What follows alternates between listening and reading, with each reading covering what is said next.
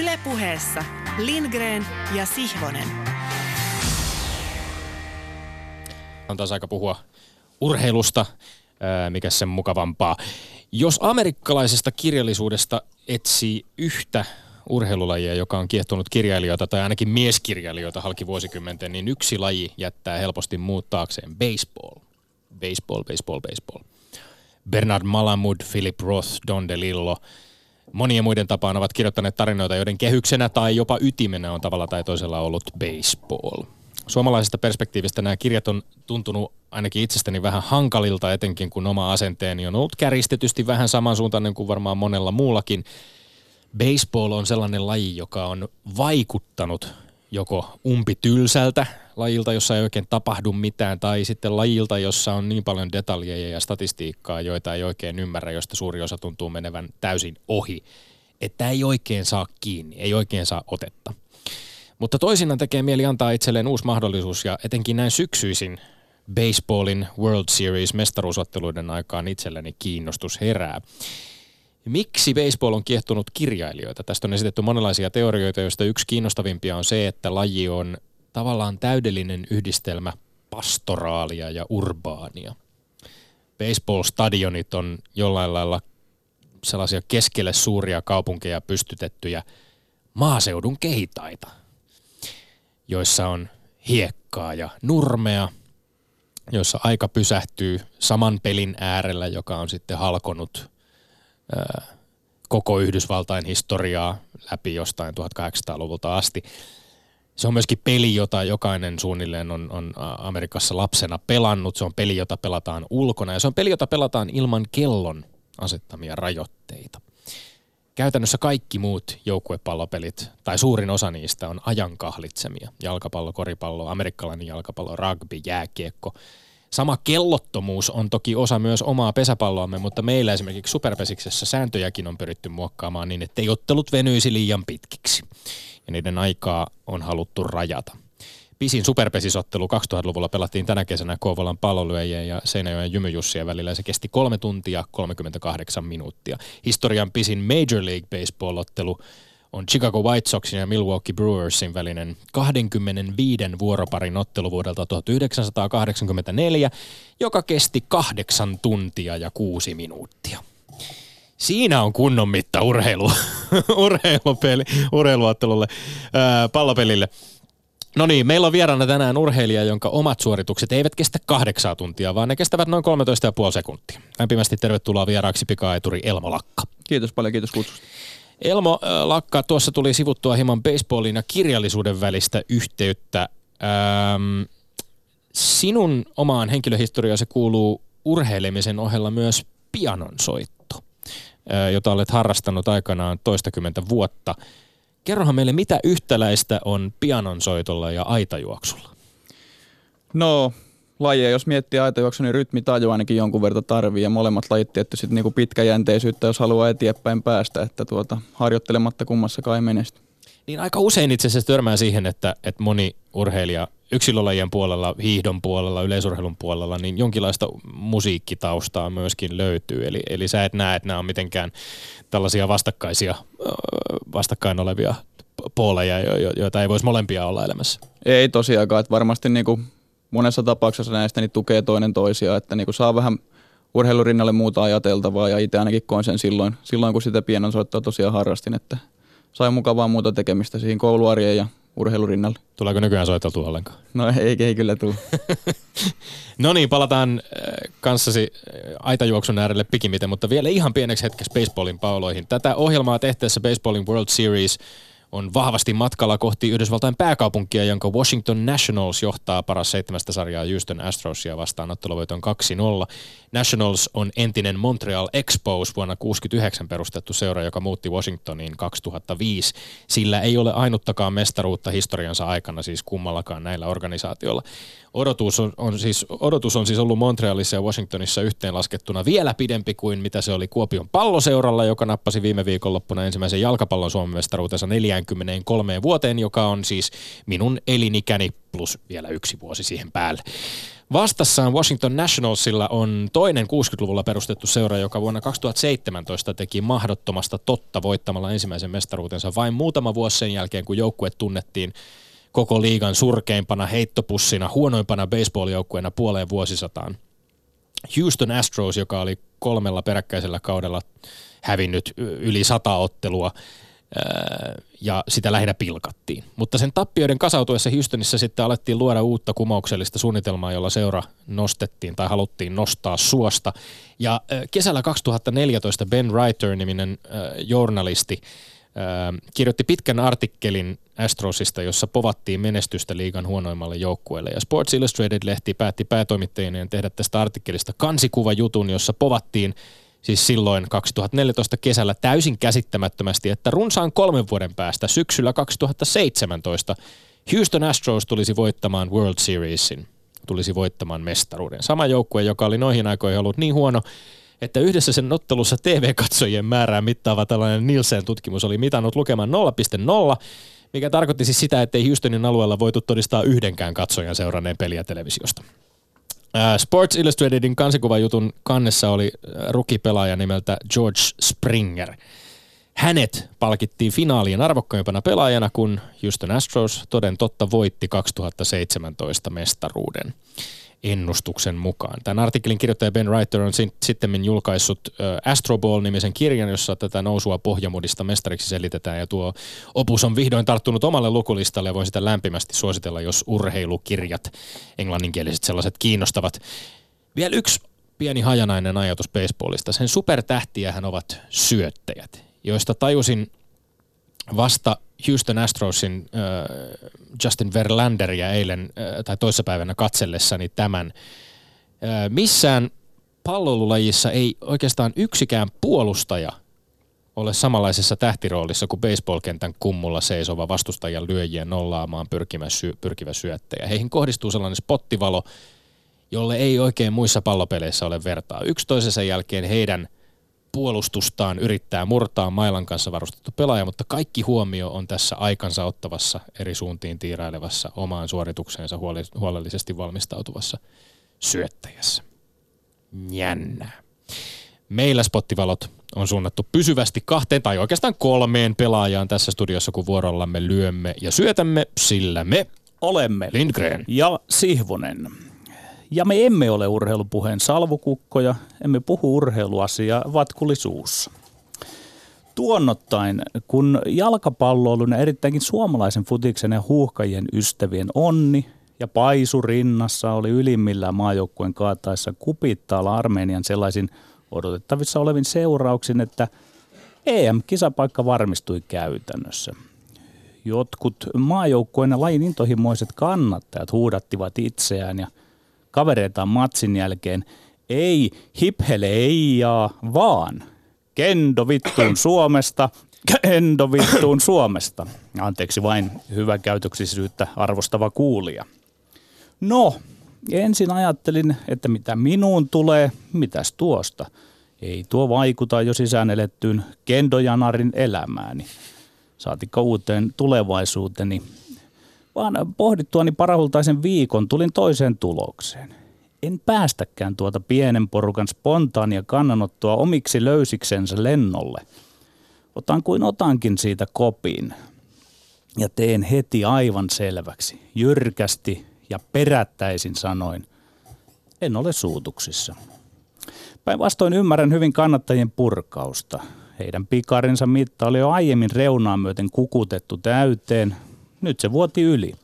Ja ratto oli sitä suurempi voiton hetkellä hieman päästellä höyryjä pihalle.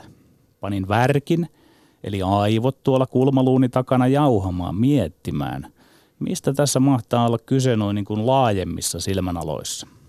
Tuumin, josko minun apuni auttaisi. Mitä se vanhala sanokaan linnan tuntemattomassa, kun hän kuuntelee käymässä olevaa Mäkilältä varastettua kiljuastia? Jo pihisee, siellä sorretun voima jyllää. Kihihi. Entä vakavammin, mistä kumpusivat molemmat jytkyt?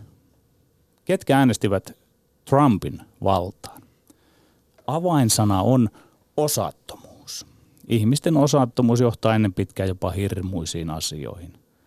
No, peruutan suosiolla takaisin urheiluun. Totean, että sehän on urheilu siis leikkiä vain, mutta se on kaikkialla maailmassa sittenkin yllättävänkin totisen torvensoittajien leikkiä. Meillä suomalaisessa huippuurheilussa suvereenia valtaa yli muiden lajien on pitänyt yli neljännes vuosisadan jääkiekkoilu, eli kendo, kuten nuo hurmahenkiset humanterit sanovat. Kendo. No, annettakoon heille anteeksi. Heillä oli hieman sellaista voitosta johtuvaa kutukostea sieraimissaan ja urheilun kokonaisymmärrys alentuneesti syyntakeinen. Mutta minä olen ollut tässäkin asiassa orakkeli. Uskolliset seuraajani, opetuslapseni sen muistavat, siitä todistavat. 15 vuoden ajan olen toivonut, minä kanaali, eihän urheilulta saisi mitään toivoa. Olen toivonut, että jalkapalloilumme pääsisi arvokisoihin, siis miehetkin eivätkä vain naiset.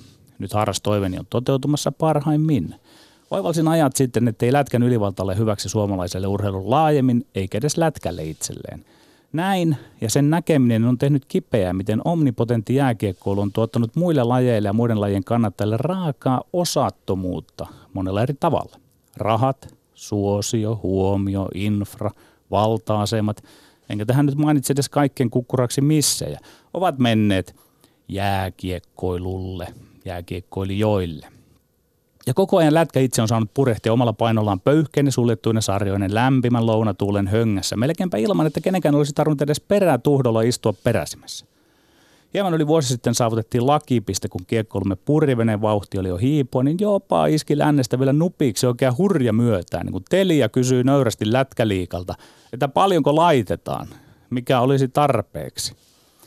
Tämä kaikki tarvitsee kipeästi vastapainoa, että se kuuluisa heiluri heilahtaa, tulee tasapainoa ja siihen huuhkajien osallistuminen EM-kisojen on enemmän kuin tarpeen. No, en väitä, jos en kielläkään, että tässäkin studiossa olisi joskus aistinut sellaista suomalaisen urheilun osattomuutta, joka on johtanut paikoin pöyristyttäviin väitteisiin, syytöksiinkin. No, mutta toki myönnän menestyksellisiinkin sellaisiin. Mitä hajua, mistä sä puhut? Mm. Nimittäin on väkivallattomien karttukylpyjen vuoro pois lukien henkinen väittelyväkivalta, joka ei enää sekään ole sen jälkeen väkivaltaa, kun olemme tuon sänkykamarikatseisen Tommi Helsinkiläisen kanssa antaneet siihen luvan tietoisina, mihin pian ryhdymme. Kuori auki, väitteet esiin. Joo, pieni, pieni huomio tähän väliin myöskin. Me, me oltaisiin voitu väitellä jo tuosta kendohuutelusta siis mun mielestä se, että tästä, puhut, tässä puhut, tästä puhutaan kuin se olisi joku jalkapallon väen tai intohimoisten kannattajien viesti, joka olisi ollut se uutisoimisen, uutisoimisen arvoinen edes on ai, aika ai, kyseenalainen ai, väite. Lä, lämpö nousee studiossa. Saati, saati sitten näet, mistä ihmistä sä puhutkaan nyt, kun sä viittaat johonkin pöyristyttäviin väitteisiin tai syytöksiin. No katsotaan ja kuunnellaan. Niin katsotaan, kuunnellaan. Mitä, ketä no kohta niin. syytellään ja niin, mistä. Kyllä, nimittäin tässä nämä väitteet nyt ovat. Ja yksi, jalkapallon veikkausliikan uudessa sarjajärjestelmässä pelataan pudotuspelit viimeisestä karsintapaikasta Eurooppa-liigaan. Ovatko niin sanotut europlayerit onnistunut ja oikeudenmukainen uudistus, kyllä vai ei? Kaksi. Jääkiekkovalmentaja Hannu Jortikka arvostelee kovaa sanoisesti Turun palloseuraa siitä, että päävalmentaja Kalle Kaskisen annetaan jatkaa tehtävässään, mutta urheilutoimenjohtaja Antero Niittymäkin sai lähteä. Onko Jortikan kritiikki aiheellista, kyllä vai ei? Ja kolmas. Tokion kesäolympialaisiin on aikaa yhdeksän kuukautta ja toistaiseksi suomalaisurheilijat ovat saavuttaneet kisoihin 12 paikkaa. Onko olympiakomitean tavoite tai toive 50, 50 urheilijan joukkueesta realistinen? Kyllä vai ei? Pannaanko levy pyörimään? Aivan ehdottomasti. No niin, ensimmäinen väite. Jalkapallon veikkausliikan uudessa sarjajärjestelmässä pelataan pudotuspelit viimeisestä karsintapaikasta Eurooppa-liigaan. Ovatko niin sanotut europlayerit onnistunut ja oikeudenmukainen uudistus? Kyllä vai ei? Ei. Mielestäni näiden playoffien pelaamisessa europaikasta ei ole oikein järkeä. Mä perustelen tätä tiiviisti parilla pääpointilla. Ensinnäkin tuntuu epäoikeudenmukaiselta, että kun sarja on pelattu, mestaruus ja muut mitalit jaettu, niin joukkue, joka koko kauden pelaamalla olisi oikeutettu kolmanteen Eurooppa-liigapaikkaan, eli Honka, joutuu sitten vielä pelaamaan siitä kaksiosaisen finaalin. Ja pahimmillaan voisi menettää tämän paikan joukkueella, joka on ollut kaukana sen takana sarjataulukossa. Toiseksi yleisömäärä ja tunnelma näissä europlayareissa, joita ei varmaan playareiksi saisi kutsua, mutta kutsutaan silti, tuntuu kertovan, ettei yleisöäkään ihan kauheasti enää kiinnosta. Jako ylempään ja alempaan mestaruussarjan on ollut hyvä uudistus sille peukkua. Nämä playoffit sen sijaan tuntuu vähän turhilta. Kyllä, olen sivukorvalla seurannut suomalaista futista sieltä jostain Ati Kismailin päivistä lähtien. Muistan hyvin Pasi Rautiasen HJKssa, jopa kikkarapää Olavi Rissasen kupsista. Ja näin mielenkiintoista syksyä ei ole ollut koskaan, mikä nyt pelattiin. Ja mitä edelleen pelataan. Se on aivan selvää, että NS Europlayerit on onnistunut uudistus, kun ne pelataan syyskuun ja on mestaruussarja ja haastesarja jälkeen. Nythän voi teoriassa ponnistaa vielä jopa kahdeksannelta sieltä Eurooppaan. Se on upea juttu. Joku HJK altistaa itse itsensä sille, että ei se pääsekään Eurooppaan, mutta kupsina Interin ei tarvitse murehtia. Muutos on onnistunut. Mahdollisuudet ja jännitys säilyvät ja sikäli erittäin oikeudenmukainen, että se on ollut hyvissä ajoin tiedossa kaikille. Olet sivukorvalla seurannut ja nostat esiin 60-, 70- ja 60-, 70- 80-luvun mestaruussarjan, mestaruussarjan tähtiä. Ja mitä siinä on, Petteri, upeeta, että noin pitkältä takamatkalta voi muutaman ottelun playoffeissa voittamalla itse asiassa jopa, jopa yllättää ja nousta vielä Eurooppaan? Eihän me kaivata eurokarsintoihin sellaisia seuroja, joiden edellytykset niissä pärjätä eivät välttämättä ole juuri minkäänlaisia. Siinä on se upea asia, että kun kauteen lähdetään, niin siellä HJKkin tietää ja kaikki tietävät, että varmasti ja saletisti niin pitää olla kahden sakissa, niin siitä seuraa jotain. Ja myös Honka tiesi sen, niin mun mielestä siinä on upea no. se, että se kilpailu on kiristetty, se kilpailu kiihtyy loppua kohti ja oikeudenmukaista se on sen takia, että kaikki tietää sarjan lähteessä, no kaikki, näin mennään. Joo, kaikki tietää, mutta kyllähän jollain tavalla siis Honka on niin kuin moraalisesti kiinni siinä europaikassa jo nyt. Ja jo, jo, jo, toisin, hei, toisin tällä sinä, Toisin kuin sinä, joka olet viimeksi käynyt katsomassa Pasi Rautiasta, niin mä olin itse asiassa Töölössä katsomassa HJK FC Lahtipeliä, niin vaikka ottelu toki niin kuin oli ihan jännä, meni jatkoajalle pilkkuihin, niin pakko sanoa, että vähän surullinen tunnelma oli no siellä no totta kai tuhannen niin, niin, siis, niin, totta kai kun HJK tähtää paljon isompiin juttuihin, mutta nyt urheilu on tullut väliin. Hups keikka, urheilu on semmoinen veijari, että se, se välillä näpäyttää. Eikö tässä sun mielestä jatkos... ole mitään häiritsevää, että ei. kaikilla ei pääty Kaik... kausi samaan aikaan? Mestaruus on jaettu ja nyt täällä jotkut joukkueet tahkovat vielä täysin siis niin kuin mielivaltaisesti valitusta yhdestä Eurooppa-liigapaikasta. Ei, siinä ei ole mitään surullista eikä mitään moitittavaa. Jos mietitään, että, että jos ajatellaan, että mennään kupsin nahkoon, mennään Interin nahkoon, mennään Honkaan pelannut hyvän kauden HJK Olosuhteetkaan niin, niin kentillä ei ole enää tässä vaiheessa kovin Otetaan toinen väite. Otetaan. Aihe. Jääkiekkovalmentaja Hannu Jortikka arvostelee kovasanoisesti Tulu, Turun palloseuraa siitä, että päävalmentaja Kalle Kaskisen annetaan jatkaa tehtävässä, mutta urheilutoimijohtaja Antero Niittymäki sai lähteä. Onko Jortikan kritiikki aiheellista? Kyllä vai ei? No sanoisin ei. Jortikan kritiikki ei ole aiheellista tai ainakaan siihen ei voi suhtautua ilman aika voimakkaita varauksia. Kyllä on ehkä hieman omituista, että päävalmentajan asema ei näytä olevan ollenkaan uhattuna, kun joukkueella menee niin heikosti kuin Tepsillä. Toisaalta kausihan on vasta nuori. Ja jos tai kun puolestaan niittymään irtisanomisen taustalla on, sanoutumisen taustalla on kyvyttömyys vaikuttaa päävalmentajan asemaan, niin silloin lehteminen on kai ihan linjakas päätös. Sen sijaan en tiedä, miten linjakasta on tämä Jortikan kritiikki, joka, kritiikki, joka tuntuu kiteytyvän lopulta huoleen TPSn hallituksessa istuvan Erkka Westerlundin klaanin rakentumisesta Turkuun, koska jos näin kävisi, niin Jortikan sanoin turkulainen jääkiekko on semmoisessa solmussa, ettei ole koskaan ennen ollut. Olisikohan kuitenkin niin, että tässä entistä tepsiläistä vallankäyttäjää vähän kaivelee, kun tuttuja ei niin kovin mieluisa hahmo sattuu olemaan nykyisenä vallankäyttäjänä Jortikalle rakkaassa seurassa?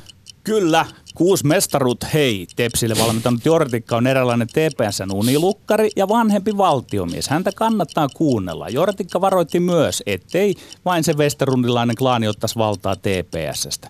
Urheilujohtaja Niittymäki lähti itse. Sen jälkeen on automaattisesti myös Kaskisen saatava potkut, eikä se niin voi olla, että päävalmentaja nauttii hallituksen luottamusta samalla, kun päävalmentajan esimies, urheilujohtaja ei nauti, eikä saanut enää tehdä työtä eli antaa potkuja Kaskiselle. Jortikka on aiheesta ja syystä kriittinen ja huolissaan TPSn tilanteesta. Olen itsekin kahdessa muussa siviilityössäni selvittänyt tuntikaupalla tätä TPSn tilannetta ja voin silläkin olla sanoa, että Jortikan kritiikki osuu ja uppoaa, kritiikki on aiheellista kyllä. Petteri, Sinähän olet lausunut tuolla sosiaalisessa mediassa Konni Carlsonille muun muassa näin. Vaan nyt marssijärjestys on oikea, se mitä olen joku sen vuoden kuuluttanut. Urheilujohtaja ulos ennen päävalmentajaa. Kyllä. Mikäs tässä on nyt sitten ongelma? Et Juuri. olekaan sitä mieltä, että oikein meni. sanasta sana marssijärjestys on en oikea. Tiedätkö Tomi, mitä on marssijärjestys? Ensin tapahtuu jotain ja sen jälkeen jotain. Eli nyt pitäisi tapahtua se, mitä Jortikkakin sieltä perään kuuluttaa marssijärjestyksen mukaan. Sinä haluat antaa potkut. Kaskiselle. No ei sillä ole merkitystä, haluanko minä antaa, kun tässä väitellään siitä, että onko Jortikka oikeassa. Niin No, kyllä on, voisikohan, tässä, to- vo, niin. voisikohan tässä nyt olla se, että ennen kaikkea Jortikan kenkää puristaa Erkka Westerlundin läsnäolo. Sama mies, joka korvasi Jortikan, kun hän sai potkut jokereissa 2010, heiluttelee nyt sitten Tepsin kulississa tahtipuikkoa. En minä ymmärrä, miksi Hän me käyttää siis kieltä spekuloimaan. suhmuroinnista, joka viittaa jo melkein siihen, että siellä niinku korruptoituneesti hoidetaan asioita. Mitä ihmeen suhmurointia? Ei, ei meillä ole mitään perusteita spekuloida Jortikan motiiveilla. Meillä on mahdollista vain katsoa sitä hänen argumentaatiotaan. Se Mut on ollut okei, poikkeuksellisen Petteri, loogista. Hannu Jortikka väittää, että hänellä on huoli TPSn tulevaisuudesta. Olisikohan niin, Aivan että hänellä varmasti on onkin huoli, huoli. vääränlaisen TPSn rakentamisen, ei, rakentumisesta? siis minä uskon, että kuuden mestaruuden miehellä, joka on luonut koko identiteettinsä, on jo jättänyt vanhempana valtiomiehenä ja Et luota siis, että tämä Westerlundilainen klaani olisi sellainen, joka on saanut aikaan ihan menestyneitä asioita suomalaisia jääkiekkoilussa. Ö, no, tota,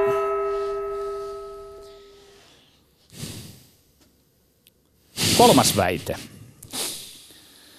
Tokion kesäolympialaisiin on aikaa yhdeksän kuukautta ja toistaiseksi suomalaisurheilijat ovat saavuttaneet kisoihin 12 paikkaa.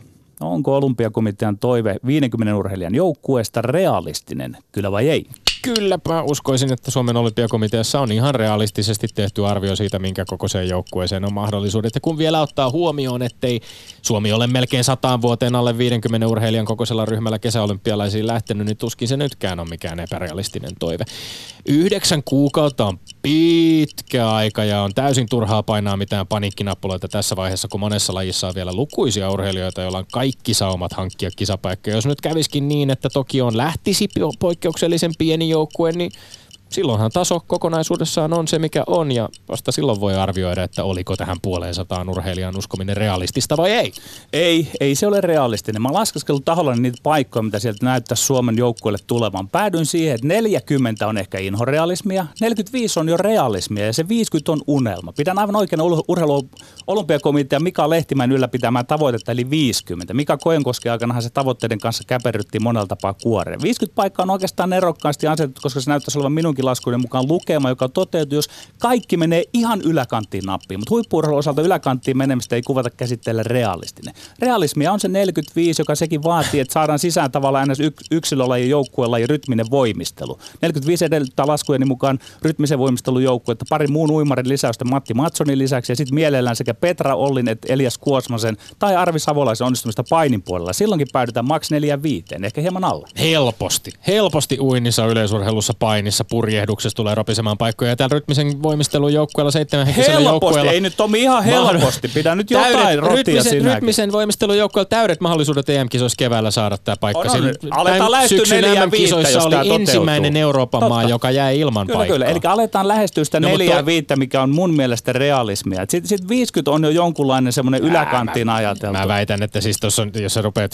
väittämään, että Mä tässä on katsoin pe- urheilija urheilijalta Oot läpi. aivan tarkka. No pa, pa, avaappa sitä vielä vähän tarkemmin. No, eli, mä, eli täytyy uskoa, että esimerkiksi Petra Olli, että hän Kyllä. toipuu ja hän pääsee antamaan näyttöä. Sitten täytyy jompikumpi, että painiosta pääsee Kuosmanen miehistä pääsee. Savolainen, kyllä sieltä jompikumpi näistä menee. Ei se mitenkään... Oh, se, täysin miten, luottavainen.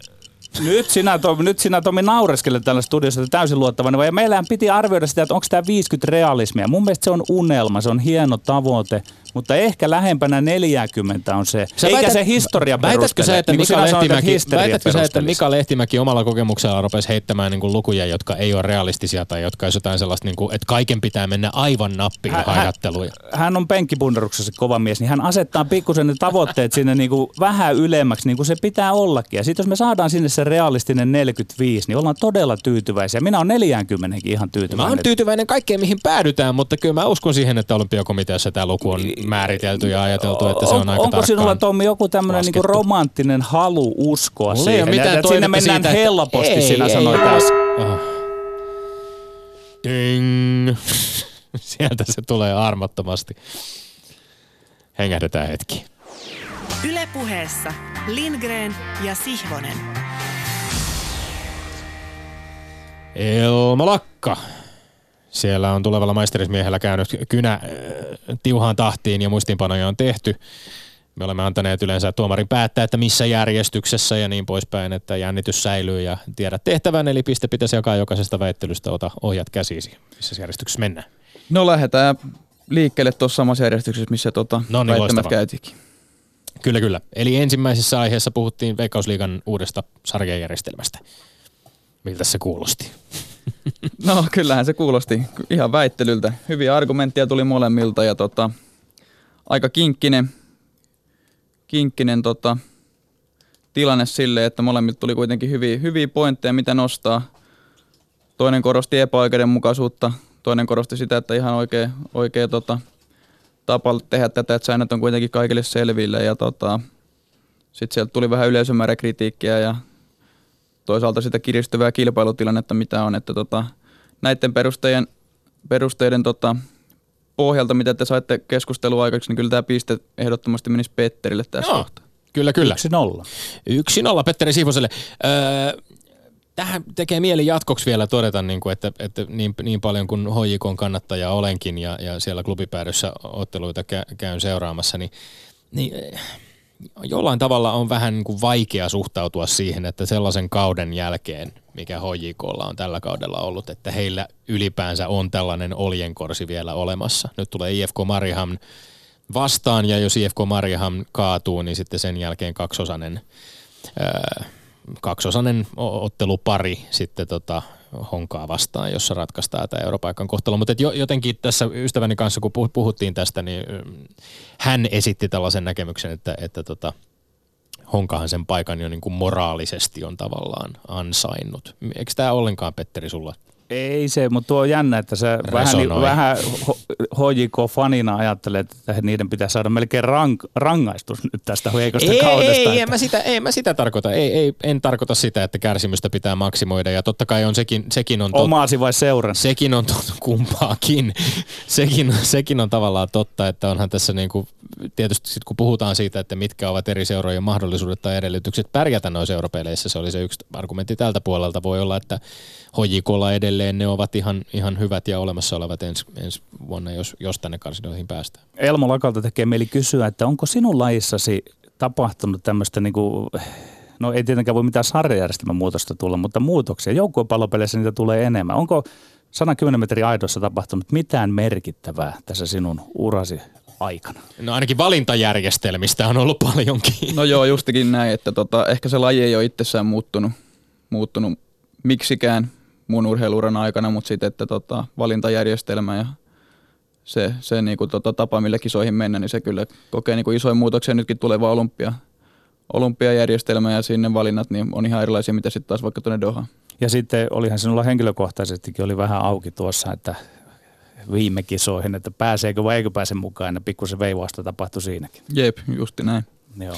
Niin, ehkä se, se nyt on ainakin se selvää, että, että pelisäännöt ovat olleet kaikilla tiedossa ja se, se on se argumentti toki, minkä, minkä Petteri sun puolelta ostin, että kaikille peli on ollut selvä. Mutta se on vähän kummallisen asetelman jotenkin, tässä on äh, ku, kuunnellut esimerkiksi joidenkin äh, Helsingin IFKn kannattajien vinoilua siitä, että, että tota IFKhan lopulta sarjataulukossa sai enemmän pisteitä kuin HJK, no toki myöskin tilanteessa, jossa he pelasivat alempaa loppusarjaa loppuosan kaudesta kuin HJK, joka pelasi ylempää loppusarjaa, mutta tässä, tässä tavallaan ollaan tilanteessa, jossa mitään lopullista sarjataulukkoa, joka olisi yhteismitallinen, ei ole olemassa, mikä Tuo on, on aika, hyvä huomio. Se on aika Ei jännittävää. jää historiassa, tästä ei, Ei. jää sellaista merkintää jonnekin Ei. kirjoihin, että siellä on, siellä on jotkut tuota, tilastomiehet ihmeissään tämän kanssa. Kyllä, kyllä. Mutta mennäänkö eteenpäin? Mennään eteenpäin ehdottomasti. Sitten puhuttiin Hannu Jortikan tepsikritiikistä. Jep, että onko tota Jortikan kritiikki aiheellista vai ei. Tota, sieltäkin tuli hyviä argumentteja molemmilta puolilta. Perusteltiin sitä, että kausi on kesken, että minkä ihmeen takia valme- valmentaja pitäisi laittaa joukkueesta pois ja vähän nostettiin Westerlundin nimeä siellä, että onko mahdollista suhmurointia hänen puoleltaan liikenteessä ja toisaalta sitten, että tota, kyllä se Jortikan kritiikki oik- osalta on niin kuin aiheellista, katsotaan tepsiä, missä kohtaa hän tai tota, se seura on menossa tuolla sarjataulukossa, että ihan niin kuin mairittelevia pisteitä ei vielä välttämättä tähän kohtaan ole saatu, mutta tosiaan kausi, kausi on nuori, että varmasti joukkueet tulee menestymään hyvin. Mutta tota, tässä kohtaa ehkä, ehkä argumentit osu tuolta Tommin osastolta paremmin. Ai. Sanoisin niin. näin. Yksi, Tasoihin. Tämä oli yllättävä. Argumenttihan tässä pitää ratkaista. Joo, ei, ei se, että miten tuomari on itse. Niin, ei itse täällä, mieltä. täällä mitään suhmurointia kuitenkaan. niin, toivottavasti ei. Toivottavasti.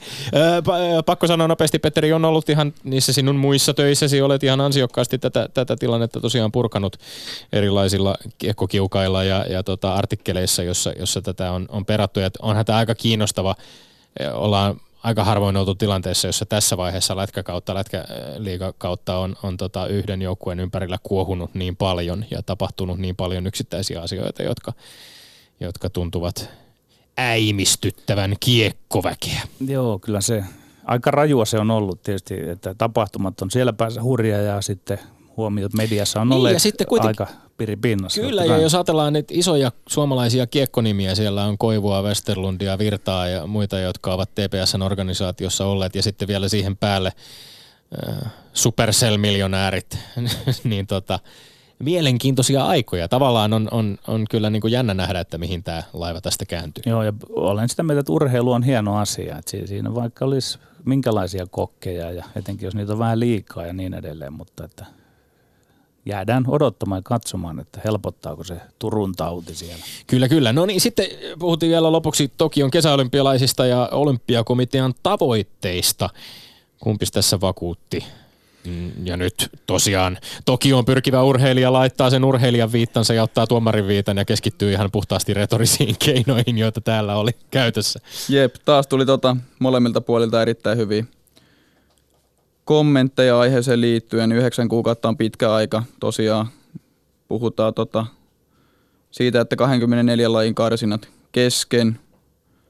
Toisaalta sitten, tota, onko se tavoite realistinen vai ei, vai onko se semmoinen unelma, unelma, mikä sillä joukkueella on sieltä joukkueen koosta. Tosiaan jos nostaa, niin 1932 Los Angelesissa viimeksi oltu alle 50 henkilön joukkueessa, että tuota, historiaa peilaten olisi semmoinen, semmoinen tilanne, että siitä voisi jonkinlaisia johtopäätöksiä tehdä, mutta ehkä nämä, tota, nämä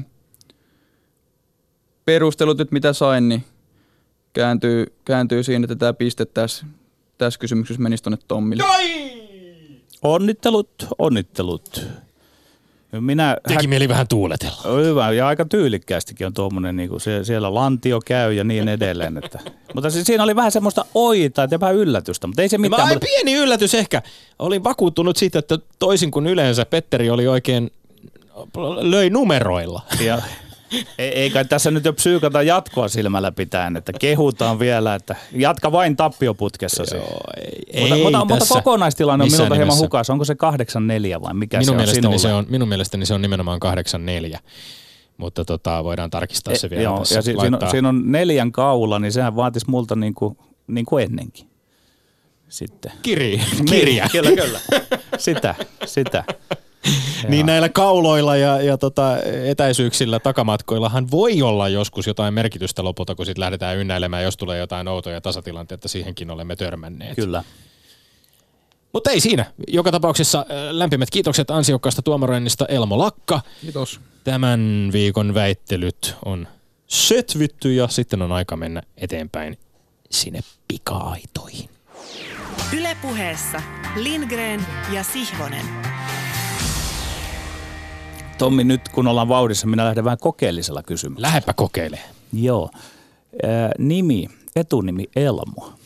Onko se enne? Ja tästä tulee, saan muotoiltua niin, että tuota, kun isä ja äiti ovat antaneet nimen Elmo, niin onkaan siinä ollut tarkoitus sitten, että yleisurheilua tai urheilua kohti. Eli minkälaisesta urheiluperheestä sinä tulet? Ja kommentoi tuota nimeä nyt ensin.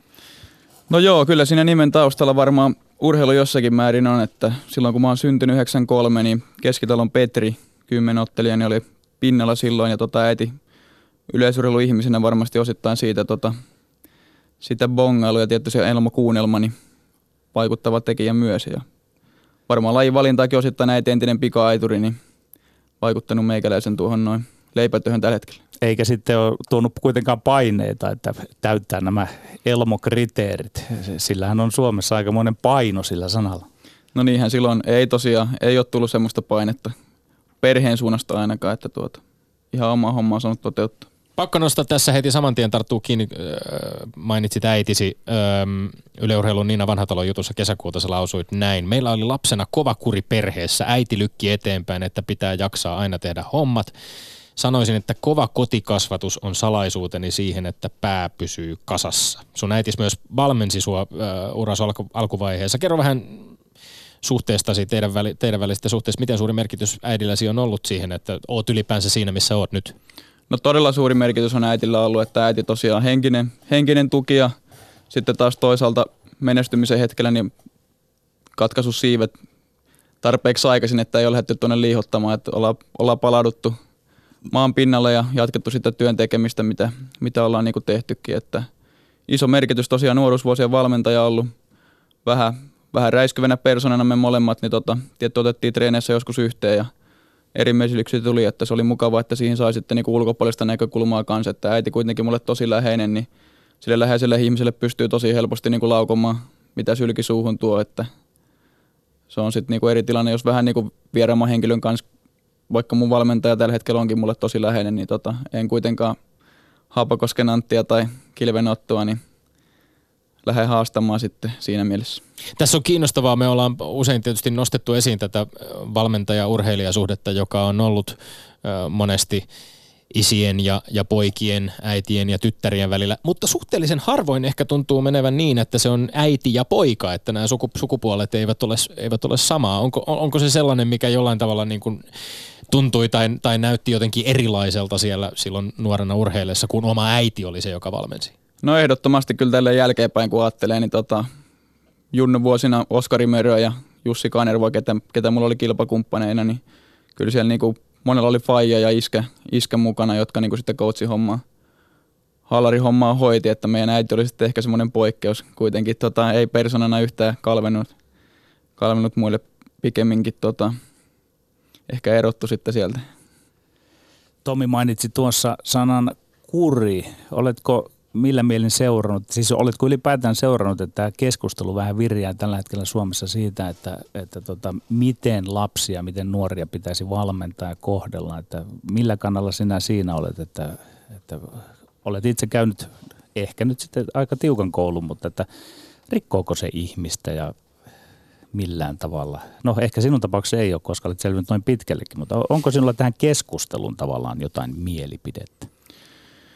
No joo, tosiaan seitsemän vuotta nyt on yliopistossa opiskellut liikuntatieteitä ja liikuntatieteiden maisteriksi valmistun ja pedagogista osaamista jonkun verran tämän koulutuksen myötä saanut, että tuota, havainnut sen, että sillä on kyllä iso merkitys, miten sitä lasta kohtelee ja mitenkä niin se valmentaja toimii, toimii että siihen, siihen suhtautumiseen, mutta sitten jos taas ottaa oman esimerkin huomioon, niin, tota, tota, niin kuin jos miettii valmentajia, ketä mulla on ollut, niin ei heille välttämättä sellaista koulutusta sitten taas ole psykologisesta tai just kasvatusnäkökulmasta ihmeemmin ollut, että he, he ovat sitten varmaan siirtänyt sitä omaa osaamista tai mikä mahdollinen se kohtelu on ollut heitä kohtaa silloin, että niinhän se yleensä menee, että sä tota helposti, helposti sitten sen, miten suu on kohdellut, niin siirrät eteenpäin si, tota, siihen nuoreen, jonka kanssa yhteistyötä teet. Mutta että tota, ihan niinku, ei tätä pysty silleen yleistämään. Itse en ehkä ole semmoisen – semmoisen niin vanhoillisen keppi- tai porkkana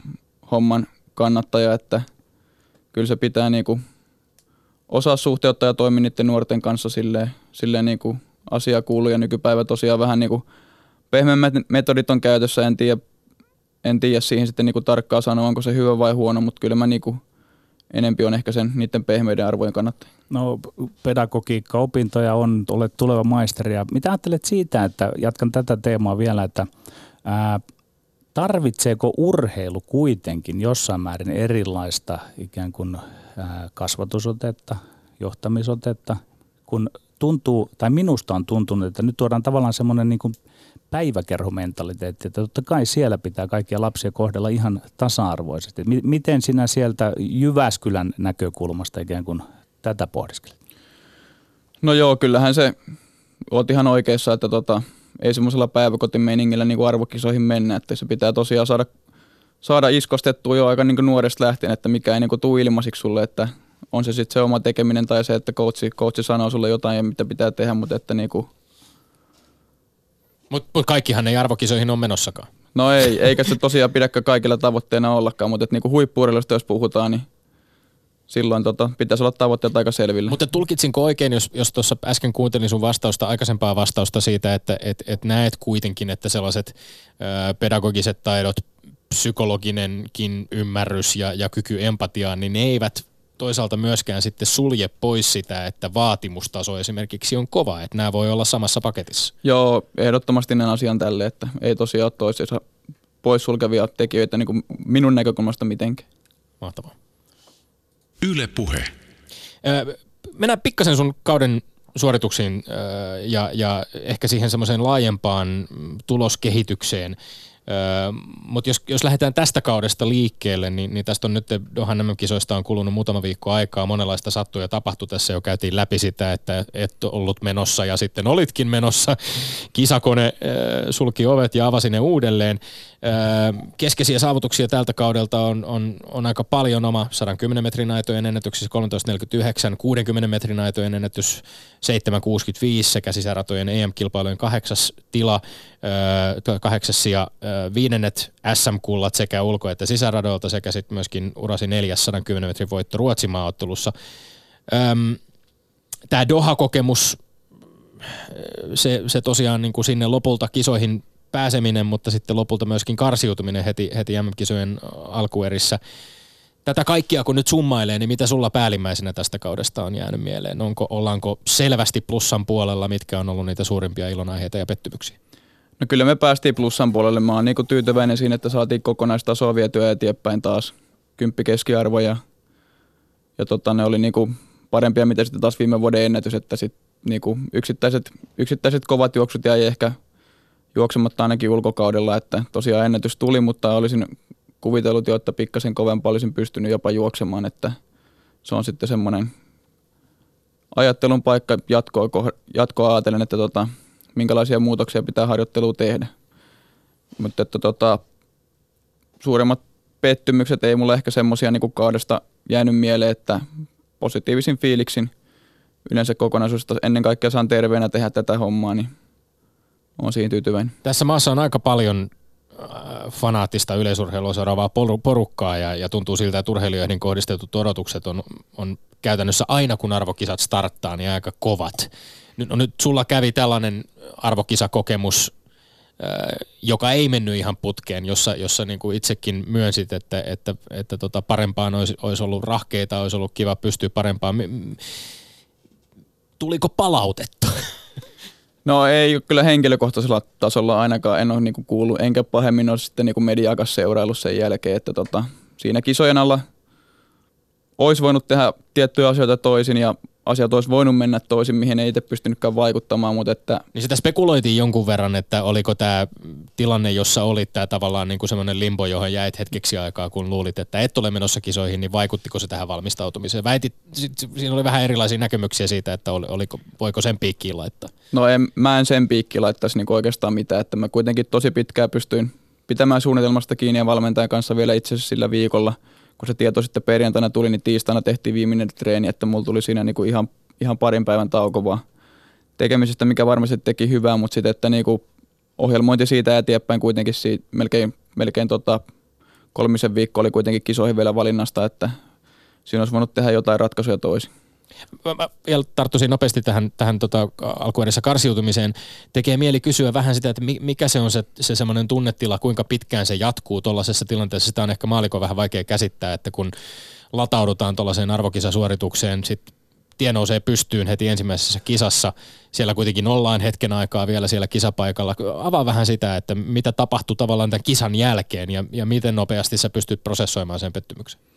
No tietty kyllä se vähän aikaa korpeaa, mutta tota, kyllä mä sen käsittelin aika, aika nopeasti valmentajan ja tietty tukijoiden kanssa äitille puhelua, että tälle meni tällä kertaa ja sieltä tosiaan ihan hyvät, hyvät sempit tuli joka suunnasta, että ei niinku mitään, tämä on yksi kilpailu, niin kuin se olikin, yksi kisa lukuisten joukossa ja parempaan, parempaan toivottavasti luvassa, että tota, ehkä, niinku, ehkä se pettymyksen käsittely, kun ajattelee ja suhteuttaa sitä, niin se, se kestää pidempään kuin sitten taas onnistumisen käsittely, että onnistumisen pystyy nollaamaan tosi nopeasti ja keskittymään taas niinku eteenpäin, mutta että kyllä se karvaan kalkin nieleminen vaan vie jonkun aikaa.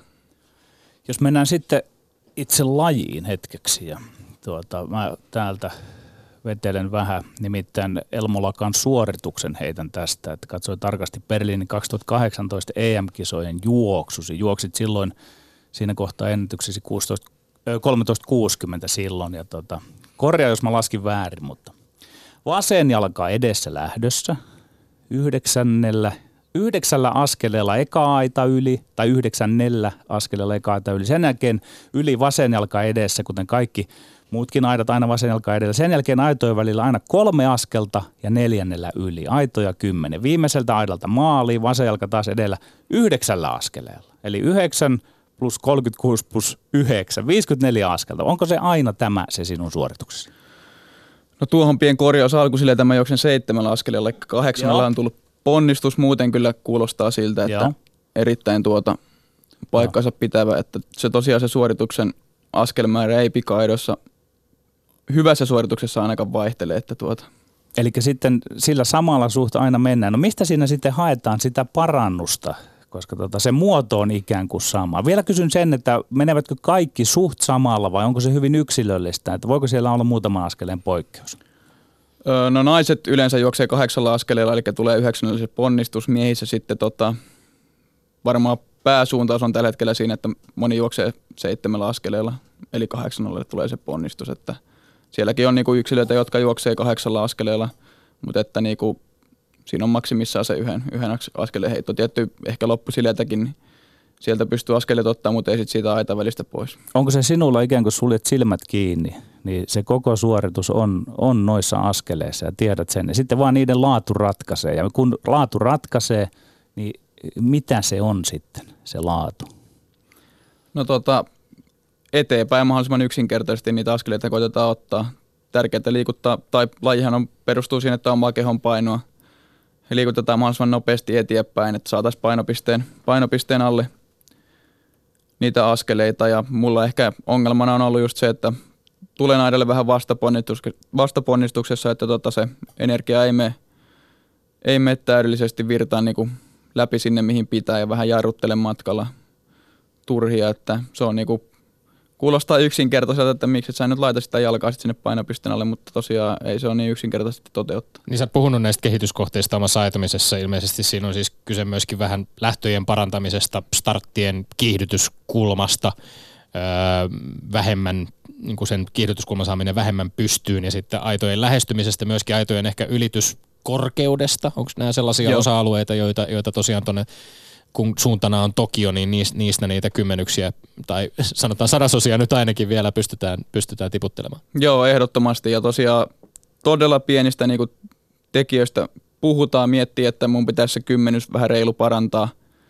aikaa. Ja mulla on kymmenen aitaa siinä, jos mä pystyisin sadasosalla parantamaan joka aita suoritusta, ylitystä, mitä mä teen ja kertoisin sen kymmenelle, siitähän se aika sitten tulee, että tosiaan sadasosan, kun osasin paremmin mennä sen yhden aidan yli, niin toivottavasti se kertaantuisi. Nämä on vaikeita joskus hahmottaa maalikolle, että mitä se yksi sadasosa tai yksi kymmenys tuolla matkalla merkitsee prosentuaalisesti. Tietysti jos ajatellaan 13,5 sekuntia, niin siitä voi niin kuin lähteä laskeskelemaan, että minkälaisia prosenttimääriä niistä saadaan. Ne on tavallaan pieniä, mutta, mutta sitten toisaalta myöskin niin kuin se tehtävä, että pystyykö suoraan niin kuin tavallaan laskemaan, että nyt jos tätä osa-aluetta kehitetään niin näin ja näin paljon, niin sitten lähtee näin ja näin paljon aikaa. Miten sä hahmotat sen ajan itse?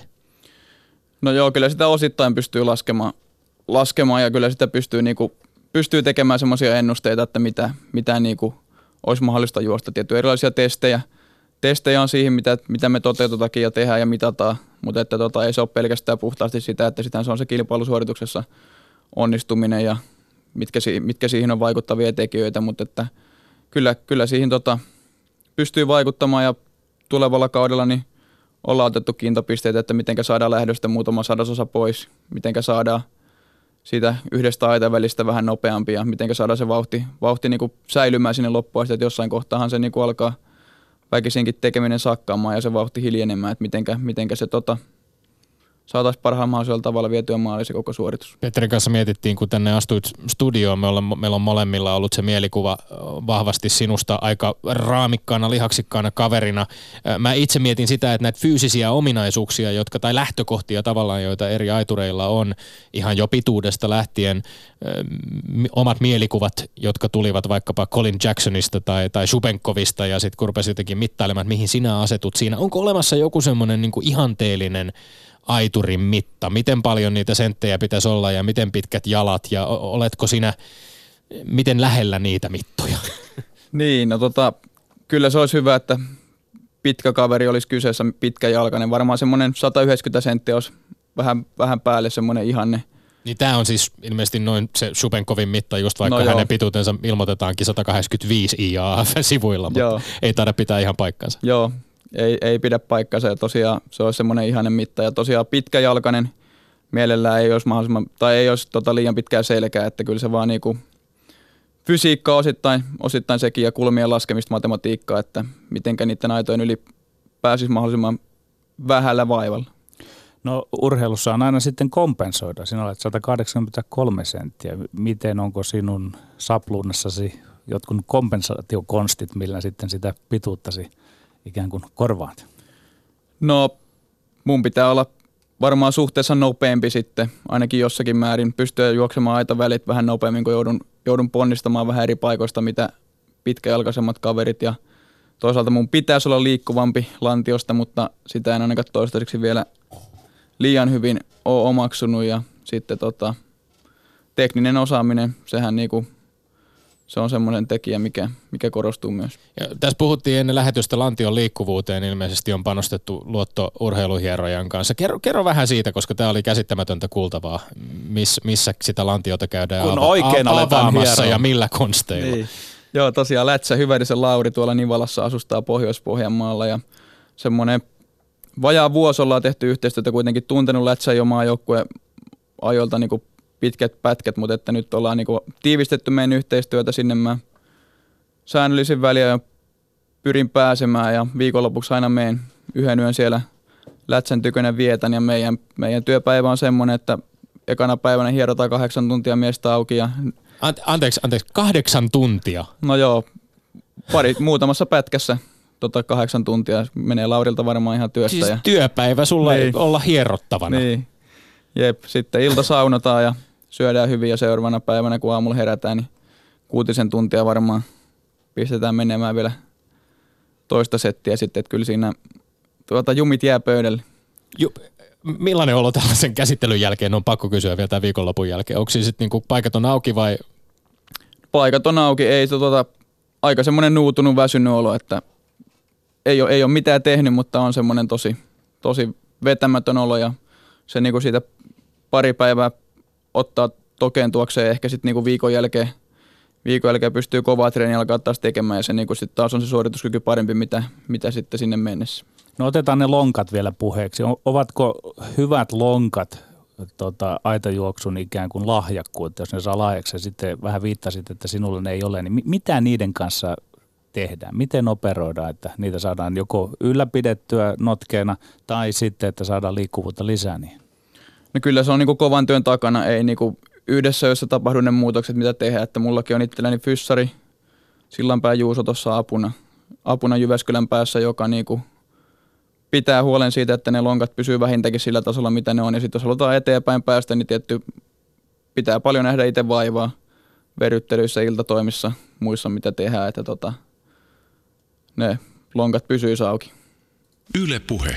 No äh, Ringa Ropa lähetti täällä ollessaan ennen Dohan MM-kisoja terveisiä Arto Bryggarille ja täräytti aika suoraan, että Bryggarin 110 metrin aitojen Suomen ennätys yksi vanhimmista suomalaisyleisurheilussa tai sinne vanhempien joukkoon kuuluu Los Angelesin olympialaisissa 84 juostu 13.35, niin, niin Ropon terve, 13.35 Ropon terveiset Bryggareille olivat, että sä tuut niin menettämään sen, kun Elmo Lakka juoksee uuden SE-ajan, joten Elmo Lakka, kysymys kuuluu, milloin? Jaa, toivottavasti tulevaisuudessa joku päivä. En tiedä, tota... Sä oot, sä oot saman ikäinen, 26, kuin Bryggare oli silloin, kun hän juoksi tämän Suomen ennätyksen Los Angelesissa. Elikkä, ja olet häntä nyt sen öö, 14 sadasosaa perässä. Mm, jep. Lyhyt, lyhyt aika. Tuota, en minä usko, en näe sitä yhtään niin epärealistisena, että tota, eikö se sieltä tulisi se aika. Että se vaatii hyvät olosuhteet ja hyvän kunnon, hyvän vireen ja ei se ole kuin juoksee. Se on tosiaan se 14 osa erittäin, erittäin niin kuin lyhyt aika, mutta sitten taas todella kovan työn takana. Että. Mutta varmasti tässä näin, jos peilaa, peilaa meikäläisen taustaa ja uraa, että mihin, mihin, mistä ollaan tultu ja missä tällä hetkellä ollaan, jos kehitys, kehityskäyrä säilyy samana. Niin, niin Tokiossa. Niin. no niin, loistavaa. edellä on myöskin oma valmentajasi Antti Haapakoski, joka, jonka ennätys on Suomen kaikkien aikojen toiseksi nopein pika-aita äh, aika 13.42. millä tavalla tämä motivoi sinua ja aiheuttaako jotain tiettyä jännitystä teidän välillä, kun, kun sinua valmentaa mies, jonka ennätystä oltaisiin seuraavaksi laittamassa romukoppaa? No semmoista positiivista jännitystä tuolta se ehkä treeneihin lisää. Ei niinku, Antti on hyvä jätkä ja haluaa tehdä kaikkensa sen eteen, että mä sen ennätyksen joskus häneltä kaadan pois, että tota, todella hyvällä hengellä saadaan hommaa vietyä eteenpäin. Ja tosiaan uskon, että se Antin aikakin tuossa noin vastaa tulee jossakin kohtaa. Vielä näistä ajoista. Dohan MM-kisoissa 110 aitojen finaaliin vaadittiin 13.36 pronssia finaalissa juoksi Ranskan Pascal Martino Lagarde ajalla 13.18 sekä sitten Espanjan Orlando Ortega hieman erikoisen valitusprosessin jälkeen ajalla 13.30, joka oli itse asiassa heikompi kuin neljänneksi tulleella. Mutta tota, nämä tällaiset ajat, joilla juostaan MM-kisojen tai olympialaisten finaalissa, niin ne, ne ovat siitä sinun ennätyksestäsi parin kolmenkymmenyksen päässä. Tuntuuko se pitkältä takamatkalta?